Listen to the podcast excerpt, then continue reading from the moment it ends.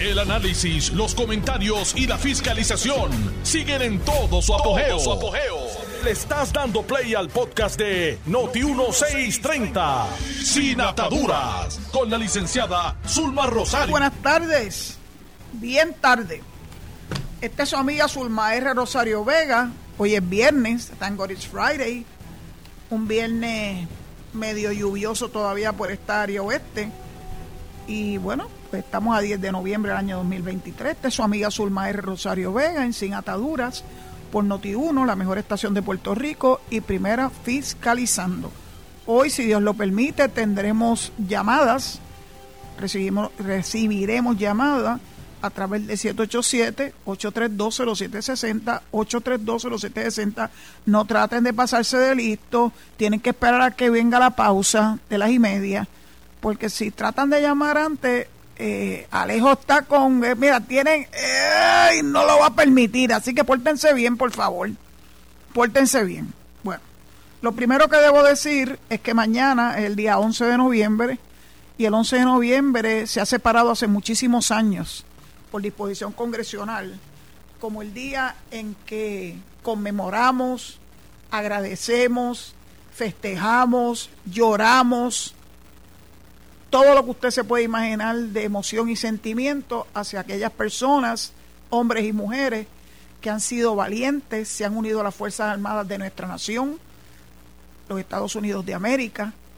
Algunos dieron sus vidas por la democracia, porque vivamos todavía en un mundo donde se puedan dirimir los conflictos razonablemente eh, razonablemente, porque hay veces que esos conflictos no los podemos despintar, como ha pasado, ¿verdad? Eh, el ataque despiadado de Hamas el día 7 de octubre.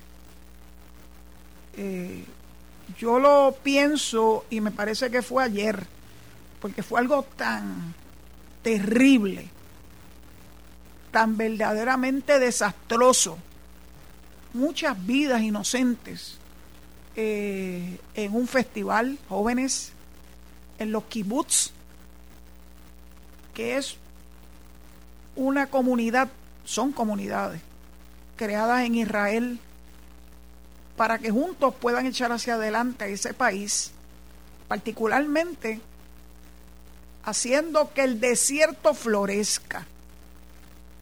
Los judíos son personas muy resilientes, esa palabra que está tan de moda, han luchado toda una vida, desde tiempos bíblicos, para que se les respete y se les reconozca. Jamás olvidaremos, por lo menos yo no lo voy a olvidar. Y aunque no viví la época, he leído, he leído la barbaridad que se hizo en la Alemania nazi en contra de esa comunidad judía. Y lo que ocurrió el 7 de octubre es algo tan similar a lo que hizo Adolfo Hitler y los nazis en contra de esa comunidad que estuvo desplazada. Eso sí son diáspora. ¿Quieren hablar de diáspora? Los judíos han sido una diáspora desde que ocurrió el holocausto.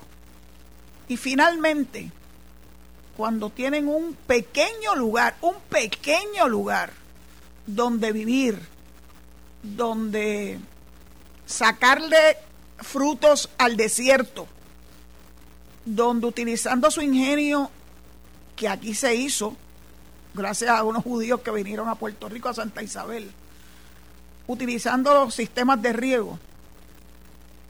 Y todavía hay gente que le parece que lo que hizo Hamas hay que apoyarlo, hay que justificarlo.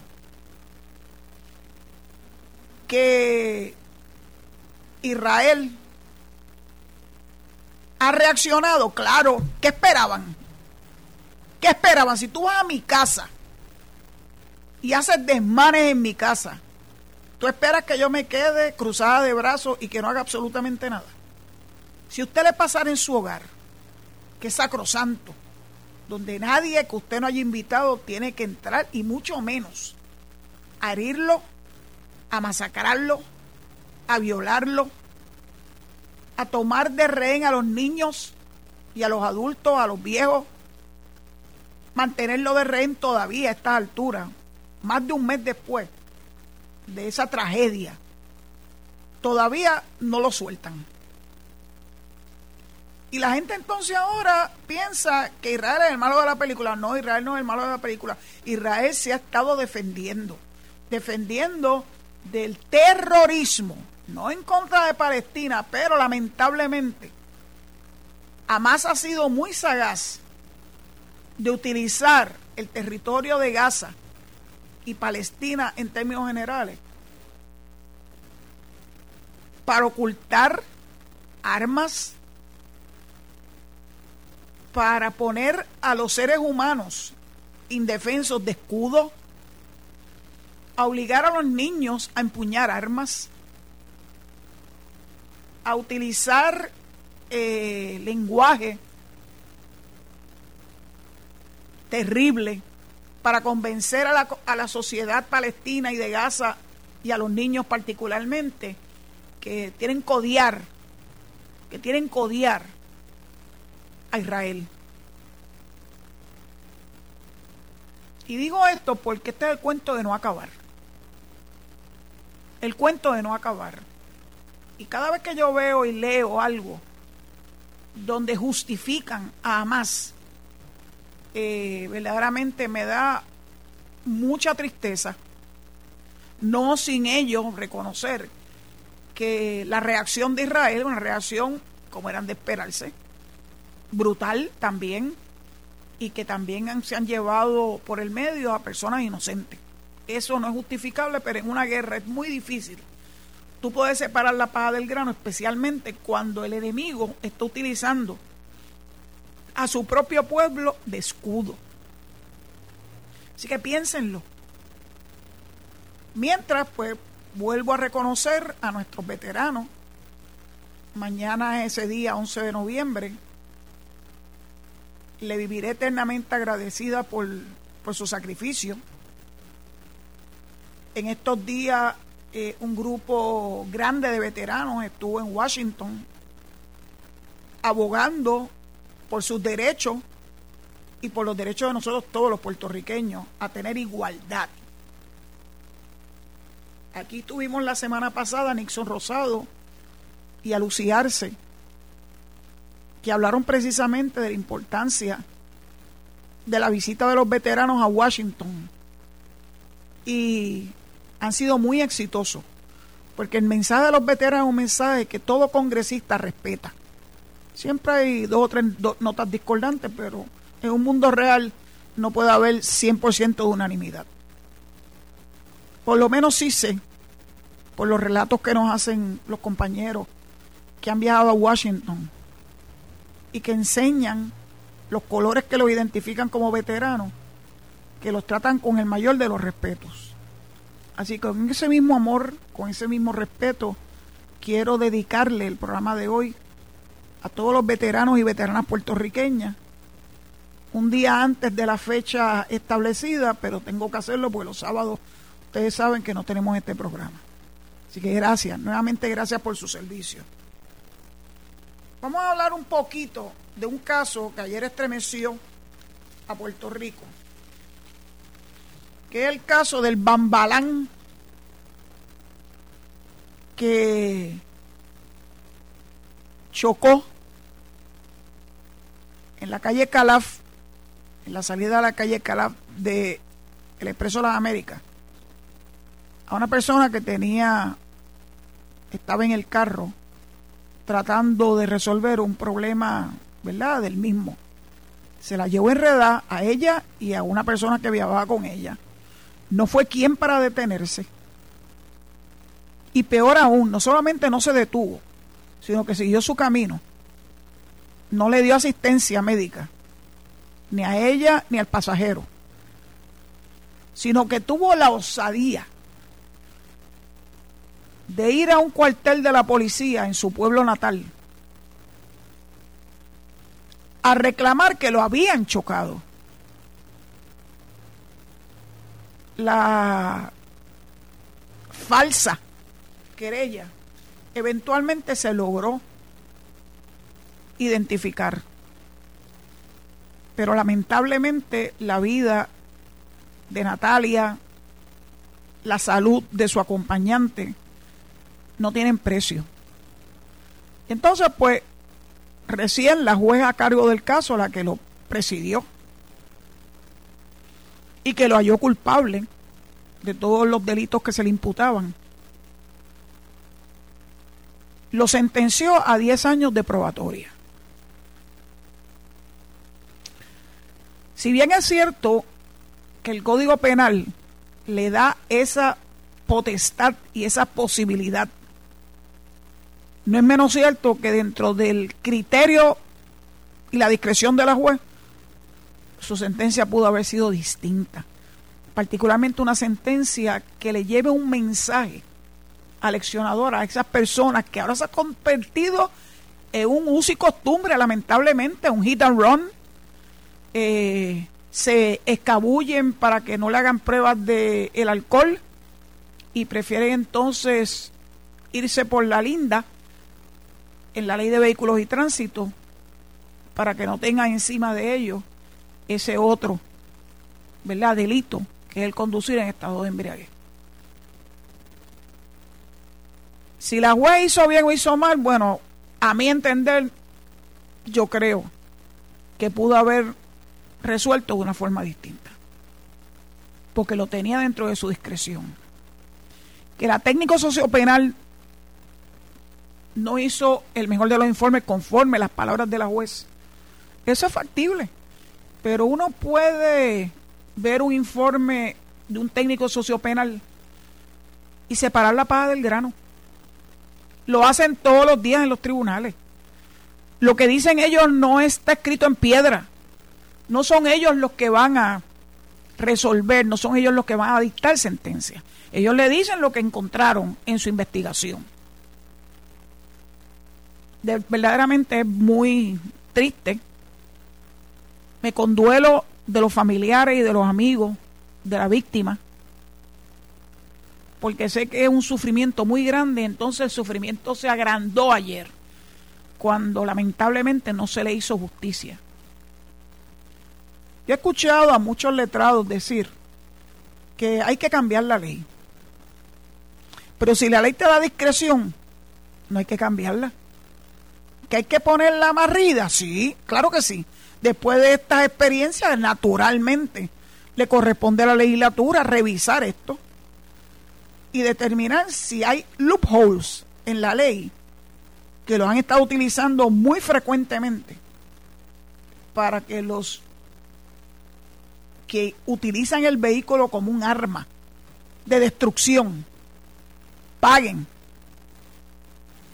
y recapaciten. La bola está en la cancha de la legislatura.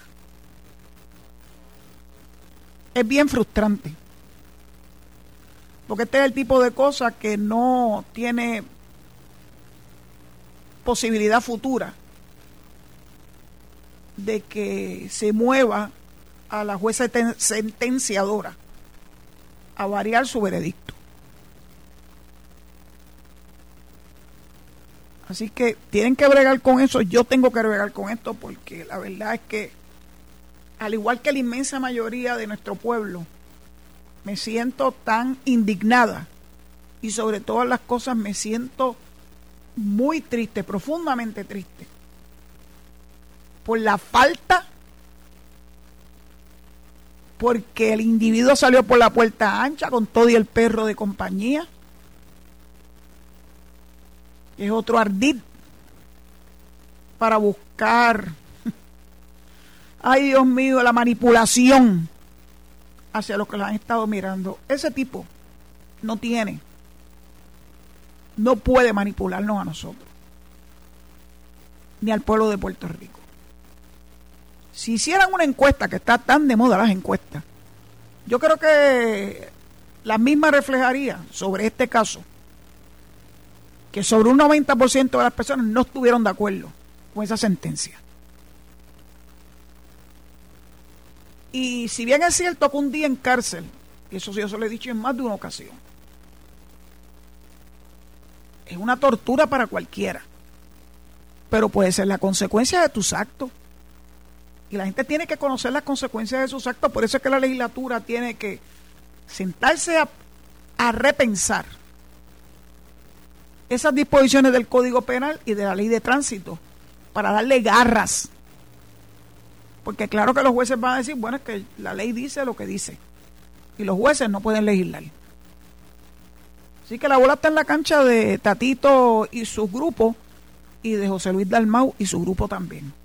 Que están muy entretenidos, muy entretenidos con la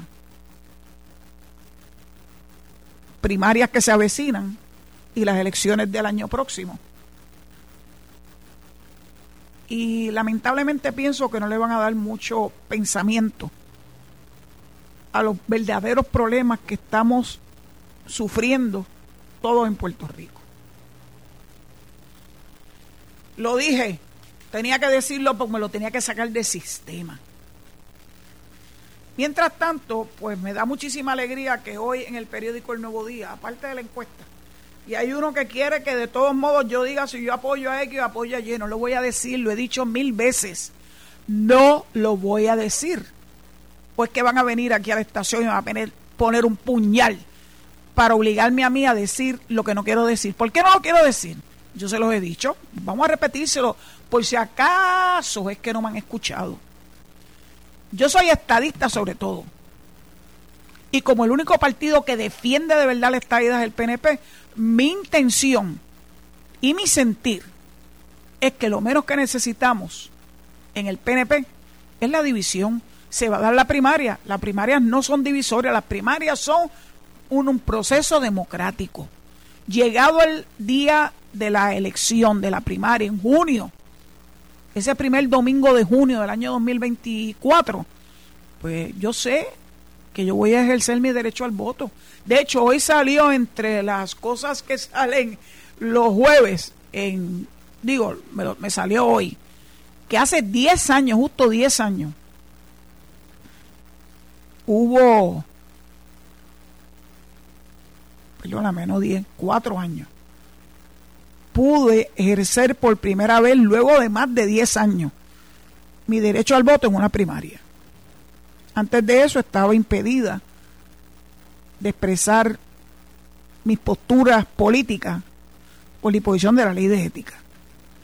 Pero me dio mucha alegría porque cuando vi esa foto que salió, retraté hasta la papeleta en una primaria especial. Eran muchos candidatos.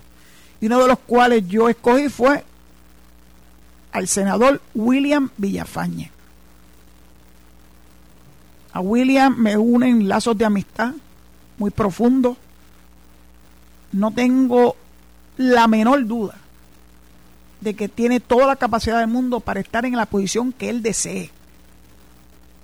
Pero pues, hoy salió esa foto y, y me dio mucha alegría verla y ver sobre todas las cosas las papeletas eh, me tomé la foto junto con el alcalde de Cabo Rojo, eh, que en aquel momento todavía no era alcalde, era candidato, y recordar es volver a vivir.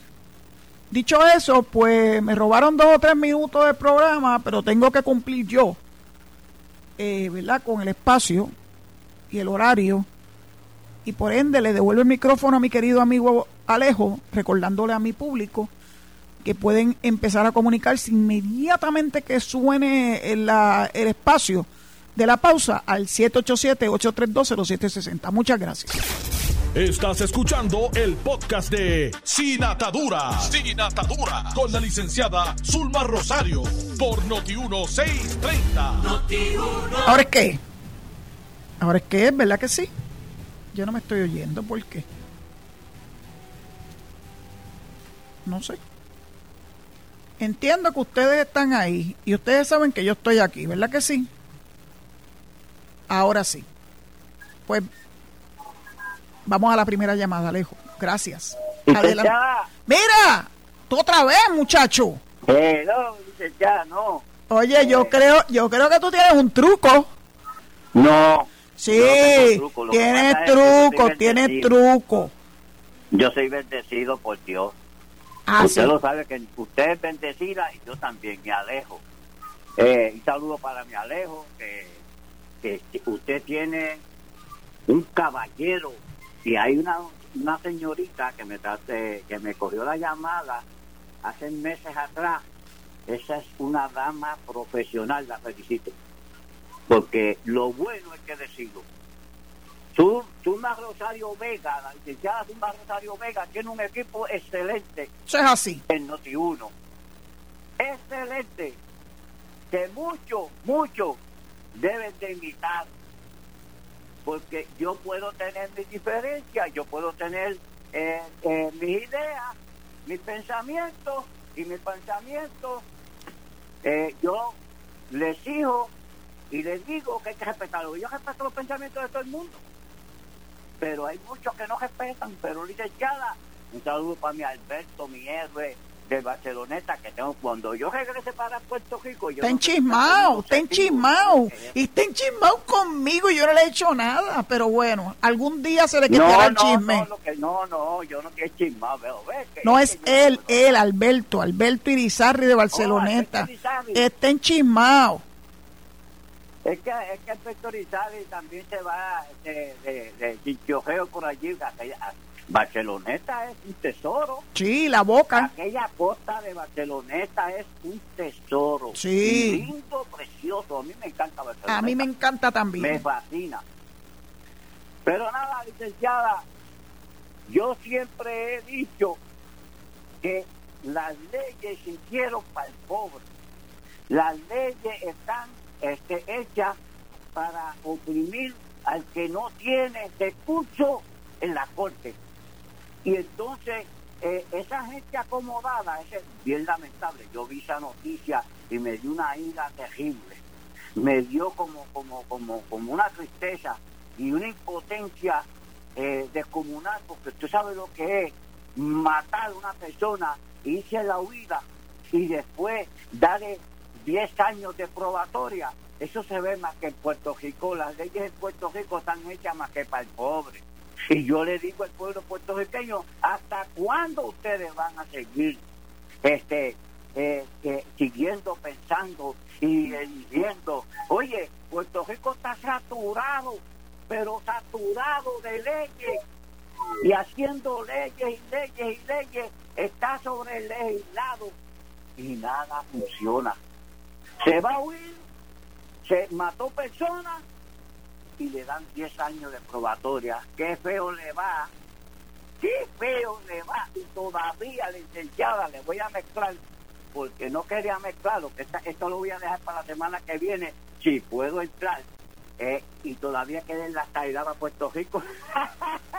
Oye, tú eres terrible. Cuando no lo haces a la entrada, lo haces a la salida. Y lo triste de todo esto, primero que yo te quiero mucho.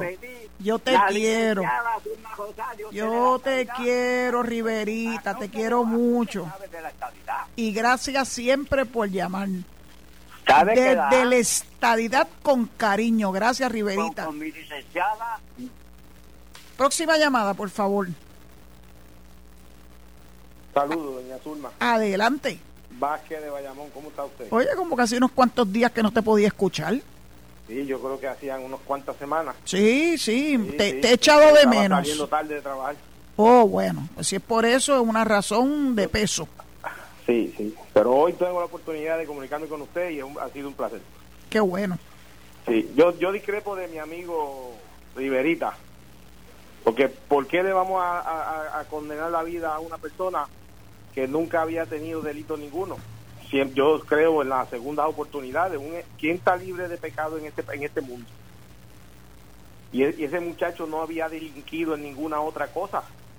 Y fue un error haber pasado por allí y haber cometido ese acto de, de- de- de- de accidente involuntario y yo yo yo creo en las segundas oportunidades lo que lo que sí me molestó que no no no no no, no hubiera eh, asumido arrepentimiento desde el principio pero por órdenes del abogado él, no lo había hecho no era una persona problemática no había tenido delito ningún ningún, ningún tipo anteriormente y cometió el el, el, el, el- el error de haber pasado por allí y haber cometido un acto involuntario Eh, yo yo yo digo que la, la la sentencia está bien, la jueza hizo lo propio.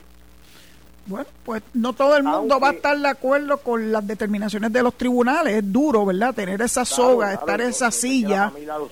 Es muy difícil, muy difícil, muy difícil. Y el, el sistema de ley que tenemos nosotros acá en el occidente. Pues por eso es que es un buen momento para que los legisladores repiensen lo relacionado con este tipo de accidentes, que no son tan accidentes nada, porque si una persona está distraída, por ejemplo, o está embriagada, que no sé si ese fue el caso de este muchacho, porque él se fue, él no dio cara, él no le prestó asistencia a la persona.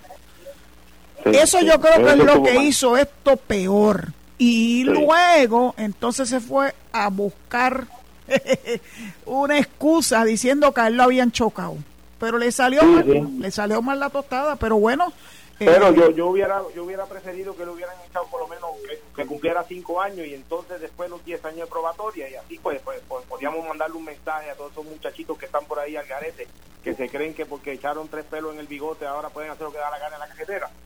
Pues me hubiese gustado que ¿verdad? hubiera cumplido, pero el sistema el que tenemos, en el, sistema colonial que nosotros vivimos, pues así, lamentablemente. Bueno, pero gracias ¿qué miedo le tienen al plebiscito que el Congreso está a punto de avalar? Sí, sí. Por eso era que ellos querían tumbar a Pierluisi de ahí, que el PNP no ganara, porque en los próximos cuatro años se puede dar un plebiscito avalado por el Congreso. Y si Dios lo permite, ahora sacamos de la, del, del problema a Joe Manchin. Joe Manchin acaba de decir gloria a Dios, que no se va a postular nuevamente para su escaño de senador de West Virginia. Y ese era una de las personas que no solamente nos puso obstáculos, sino que además inventó excusas que yo cuando yo escuché eso de los labios del yo, yo no puedo creer este hombre. Un hombre que viene de un estado que fue creado de otro estado que no es permitido por la constitución, como fue West Virginia, y que tuvieron que hacer movimientos extraños para que entrara a West Virginia, para que tú veas que la gente puede hacer cosas con, con lo establecido. Y tras que no solamente su estado entra de esa forma irregular, después dijo que tenía que Puerto Rico recibir el aval de los 50 estados. ¿Desde cuándo? ¿Desde cuándo? Cuando, cuando ni, en, ni en el DEL. Ni en el DEL. Para que tú veas, pues, para sí. Pero gracias a Dios ya el año que viene, he's gone. Y yo espero que las personas que elijan los de West Virginia eh, no sean tan obtusos como este, porque este definitivamente es un obtuso ya es hora, ya es hora, llegó el momento, después de 123 años ya Puerto Rico merece que se atienda a eso de parte de todos los congresistas. No podemos seguir a la deriva, Puerto Rico no tiene un estatus definido, tenemos una ley y una constitución ahí que nos hace peligrar porque ya el comunismo pasó del oriente al occidente. Sí. Están todas esas repúblicas haciendo escante. Y si nosotros no atendemos ese problema ahora, vamos a tener problemas en el futuro si no lo atendemos ya. De hecho, va que eh, yo iba a leer hoy, gracias por tu llamada, la columna que, que escribió, gracias igualmente, eh, el exgobernador Luis Fortuño, lo voy a dejar para el lunes, para poderla leer con calma y, y analizar el contenido de la misma. Precisamente tiene que ver con lo que tú acabas de decir, cómo el comunismo y todas esas eh, visiones de la vida que antes creíamos que estaban lejos o que se circunscribía eh, tal vez a Cuba y posteriormente a Venezuela y Nicaragua, eh, se han tornado en cosas muy peligrosas y muy cerca de nosotros. Así que, pero el lunes, si Dios lo permite, leeré y compartiré con ustedes esa columna. Vamos a la próxima llamada, Alejo. Sí, buenas tardes. Adelante. Este, muchísimas gracias, licenciada. Es la primera vez que yo logro comunicarme con ustedes. Pues que para bien sea, bienvenido. Muchas gracias. Sí, es que quisiera que me orientara en el sentido de que, bueno, yo entiendo que en Puerto Rico eh, es un país sin ley, ¿no? Y que como dice la interpretación de algunos eh, sabios, este, sí, la ley, este, ¿cómo es que dice? La interpretación aquí de la justicia es equivale, dijo Cicerón, equivale en dar a quien lo que merece. Entonces, representan la justicia como una mujer ciega con una venda en los ojos. Yo entiendo para qué es. el asunto de la venda en los ojos es para no ver quién tiene la razón y dársela a quien le parece a ellos o a quien no la tiene. Bueno, dicho esto, me preocupa algo que no es una cuestión capciosa, ni estoy siendo ahora sarcástico. Es que yo quisiera que usted me oriente de por qué razón, de por qué razón la, eh, la discreción de la juez, ¿cómo se llama esto? La, la decisión que ella toma, ¿no? Sí.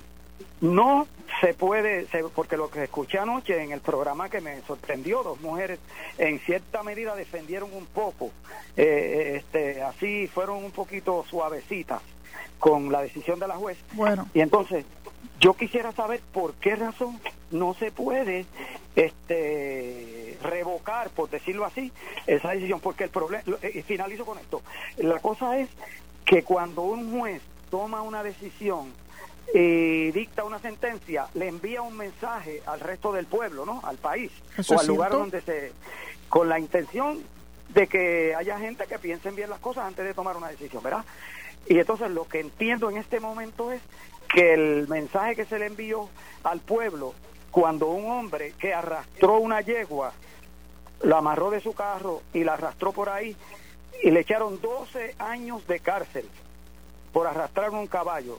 Otro que estropeó a una muchacha que no lo hizo bien, no lo estoy defendiendo, pero por lo menos cumplió cinco años o le echaron cinco años. Y este señor que dice una mente, primero tiene cierta, en cierto modo, hay premeditación ahí de que él no quería eh, declararse o reconocer su culpa, porque va metiendo un embuste, diciendo una, bueno, vamos a decirlo más bonito, una mentira, cuando va a alegar que su vehículo se lo chocaron y tratando de cobrar dinero cuando abandonó. Yo no sé cuánto es la pena, si es que hay alguna, porque estoy turbado, estoy bruto. Yo no sé si hay alguna pena por abandonar el lugar del accidente. Yo entiendo que sí la hay. Eh, ¿Con quién estaba hablando todo este tiempo? Con Ramón Muñiz de Arecibo. Don Ramón, gracias por, por comunicarse con este programa. Gracias. Tiene toda la, todo el, no sé ni cómo decirle, usted tiene toda la razón en no poder entender cómo es que esto ocurre. Pero tengo que reconocer que los jueces tienen que actuar conforme al derecho existente, no a lo que nosotros quisiéramos que fuera. Y eh, la disposición de ley le permite, en un caso como este, a la juez utilizar su discreción. Por eso es que lo que se ha dicho reiteradamente es que lo que procedería ahora es que la legislatura de Puerto Rico se ponga a trabajar de verdad y no estar por ahí mangoneando, que es lo que han estado haciendo en los últimos años, y logren eh, hacer una importante enmienda al Código Penal y a la Ley de Vehículos y Tránsito para que no vuelva a ocurrir algo como este. Pero usted tiene razón. No, no entiendo que no se pueda apelar porque está dentro de la discreción si no hubiera discreción, pues claro que se puede apelar, pero aquí sí hay discreción, lamentablemente. Vamos a la próxima llamada, Alejo, por favor. Buenas tardes. Buenas tardes, Vélez, ¿cómo estás? Muy bien, gracias al Señor, muy bien. Está nubladito aquí en Vega Baja. pero no está lloviendo, está. Bueno, por lo menos está aquí, más clarito. aquí está súper nublado y yo sé que ah, ah, cuando salga de aquí me voy a enfrentar a la lluvia, pero está bien, bregamos con ah, eso. Pues, pues, pues, que se la cuide y la lleve conmigo a su casa gracias. fin de semana. Gracias, gracias. Cuéntanos. Sí, este, eh, sí, este, quiero felicitar a todos los veteranos. Este, yo pues estoy agradecido, ¿verdad? Por lo, por lo, por lo que han hecho nuestros veteranos que van a otros países a defender nuestra democracia este porque sinceramente si no fuera por ellos quién va a hacer el trabajo de defendernos verdad en las batallas bélicas eso es una pregunta que la gente se debe de hacer. Y yo pues este, lo celebro pero al mismo tiempo tengo que decir que este eh, tengo coraje y tengo que guardar luto por la sencilla razón de que pues a pesar de que Puerto Rico no es el peor país del mundo verdad este y hay que darle gracias a Dios por eso que todavía somos bendecidos por Dios pero este tenemos un problema que resolver y eso me causa indignación y es la cuestión de que de que gracias a nuestro estatus colonial cuando nuestros veteranos vienen a Puerto Rico no pueden votar por el presidente, por el comandante en jefe, que es el que lo manda a la guerra. ¿ah? Ese es el ELA que defiende este José Luis Dalmau, ¿ah? así de bueno es el ELA. ¿ah? O sea, y no solamente eso, para- eh, Vélez, no solamente eso. Estos veteranos, cuando van a pedir algún tipo de servicio, como por ejemplo el servicio de salud mental, el, se, eh, ¿cómo se llama? El plan médico TRICARE no es igual en Puerto Rico que en cualquiera de los 50 estados para los veteranos. Y son tan veteranos como tan veteranos. O sea que fíjate que hay una situación de desigualdad para los veteranos de Puerto Rico que no es tolerable. Y pues, pues yo soy de las que pienso que eso lo podemos corregir cuando Puerto Rico se convierta en Estado. Eso es correcto, Zulma, eso es correcto. La lógica me dice a mí que es así. Y otra cosa que yo he escuchado desde que tengo razón de ser, es que, por ejemplo, la cuestión esta del exercise y otras ayudas, ¿verdad? Para gente que la necesitan, Puerto Rico no las tiene por ser una colonia. Esa es la colonia que algunas personas defienden, así de bueno es el ELA. Y después hay quienes se le ocurre decir, ay, pero cómo hay gente que hablan este con ese odio que ustedes dicen en contra del ELA. Pues mira, pues sí, lo hablamos de esa manera, lo, y yo lo digo abiertamente que es así, que el ELA sirvió en un, tiempo, porque Puerto Rico estaba en una transición y Puerto Rico estaba, como dicen por ahí, como un bebé, un bebé gateando, pues, pues quizás tengan razón, pero, la- pero definitivamente no podemos seguir así. Y no me vengan con la palabra no hay ambiente. Esa palabra, para cada estadista, es una mala palabra. Esa para decir no hay ambiente para esta vida. Mire, Pues nosotros vamos a seguir luchando. Eh. palabra, Y eso debe de ser una ofensa grandísima. Porque los derechos se luchan como trabajándolo. Es los derechos se, se luchan de pie y no de rodillas, porque ese es el problema, que hay gente que creen que pedirle pedir es pedirle de rodillas, pues no, hay que pedirle de pie. Y si el Congreso no la quiere dar en el momento, pues hay que denunciarlo a ellos por ser negligentes, porque ser estadista no puede ser sinónimo este de ser este de, de aplaudir todo lo que haga Estados Unidos, aunque esté mal, no, cuando algo está mal, está mal y punto, y se acabó, y hay que corregirlo. Y queremos la estabilidad por la sencilla razón de que, por ejemplo, si se quiere montar un presidente déspota, ultraderechista comunista, y Puerto Rico puede determinar este quién va a ser presidente, pues mira, este pues podemos hacer la diferencia. Pero ahora mismo, ¿qué es lo que está pasando? Tenemos que mirar a lo lejos sufriendo a ver qué pasa y con los dedos cruzados. Ese es el problema del estatus colonial, que no nos permite tomar decisiones junto a los 50 estados. Que pasen buenas tardes. Gracias, Vélez. Buen fin de semana. Y estoy completamente de acuerdo contigo. Esto se va a luchar hasta la última gota de sangre de nosotros.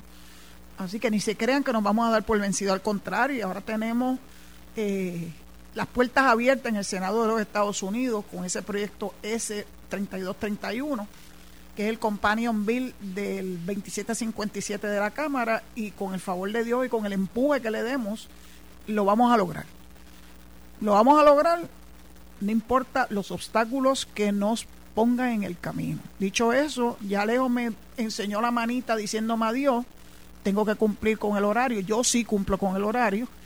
Así que les recuerdo que deben mantenerse en sintonía con Noti1 para que puedan escuchar a Luis Enrique Falú, a Enrique Qui- Quique Cruz primero y posteriormente Noti1 en la noche. Será hasta el lunes, si Dios lo permite, a las 4 de la tarde. Gracias por su sintonía y los espero entonces. Esto fue el podcast de Noti 1630, sin ataduras, con la licenciada Zulma Rosario. Dale play a tu podcast favorito a través de Apple Podcasts, Spotify, Google Podcasts, Stitcher y notiuno.com.